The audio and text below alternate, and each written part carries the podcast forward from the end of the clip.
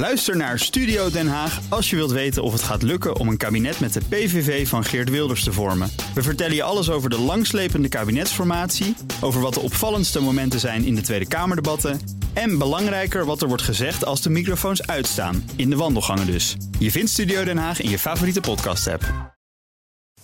De column van Jaap Jansen.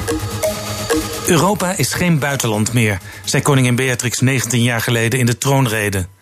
Sindsdien is Europa alleen nog maar meer binnenlandpolitiek geworden. Zo dineerde VVD-premier Mark Rutte maandag in Parijs met president Emmanuel Macron. Om na het rode pluche van restaurant La Rotonde in zijn torentje een delegatie gele hesjes de hand te schudden. Nou ja, blijkbaar wilden ze niet allemaal één handdruk dichter bij Macron komen. Ondertussen profileerde CDA-minister van Financiën Wopke Hoekstra zich in Berlijn met een visionaire rede over Europa. En de Tweede Kamercommissie voor Financiën is drie dagen in Italië om te praten met parlementariërs, de Italiaanse bank, statistici, wetenschappers, commerciële banken en het Italiaanse ministerie van Financiën.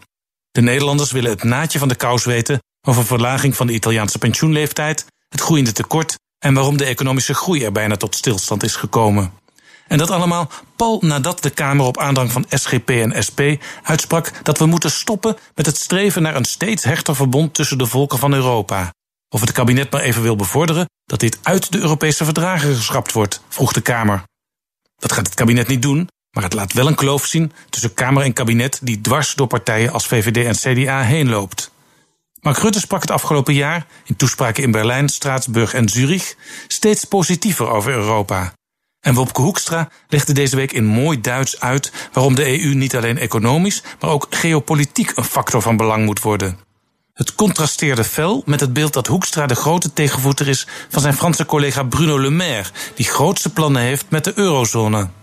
In een zeldzame bui van openhartigheid zei Hoekstra mij hierover deze week: Veel van wat er in de pers verschijnt is bedoeld voor nationale consumptie.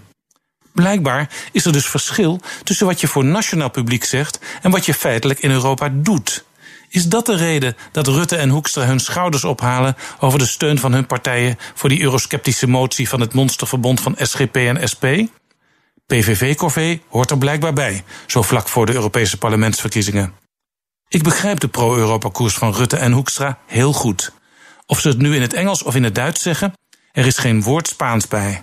Maar het wekt een vreemde indruk als hun partijgenoten tussendoor dan nog steeds als een koor in een Grieks drama dat afgezaagde eurosceptische treurlied aanheffen.